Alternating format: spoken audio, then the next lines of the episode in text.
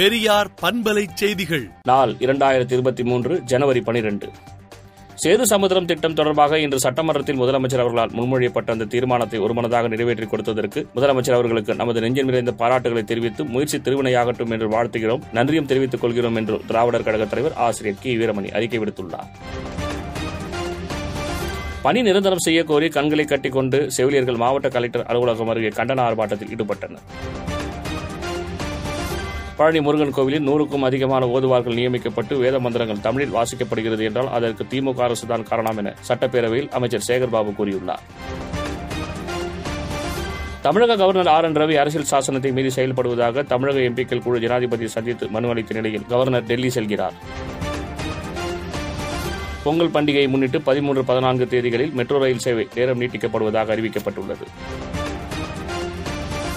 கர்நாடகாவில் காங்கிரஸ் ஆட்சிக்கு வந்தால் அனைத்து வீடுகளுக்கு மாதந்தோறும் இருநூறு யூனிட் இலவச மின்சாரம் வழங்கப்படும் என்ற தேர்தல் வாக்குறுதி பொறுப்பற்ற மற்றும் பகுத்தறிவற்றது என்று கர்நாடக முதல்வர் பசவராஜ் பொம்மை தெரிவித்துள்ளார்.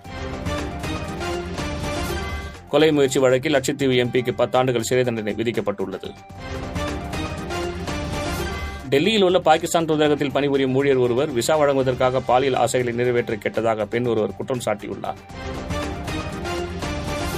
ரூபாய் ஆயிரம் கோடி மதிப்பிலான பல்வேறு உள்நாட்டு நீர்வழி திட்டங்களையும் தொடங்கி வைத்து புதிய திட்டங்களுக்கும் பிரதமர் மோடி அடிக்கல் நாட்டினார். சீனாவில் கிராமப்புறங்களில் கொரோனாவால் பாதிக்கப்பட்ட முதியவர்கள் தற்கொலை செய்து கொள்ளும் அவலம் உள்ளதாக தகவல் வெளியாகியுள்ளது.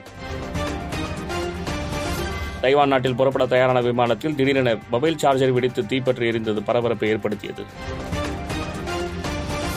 ஆஸ்திரேலியாவில் இந்து கோவில் மீது காலிஸ்தான் ஆதரவாளர்கள் இனவெறி தாக்குதல் நடத்தியுள்ளனர்.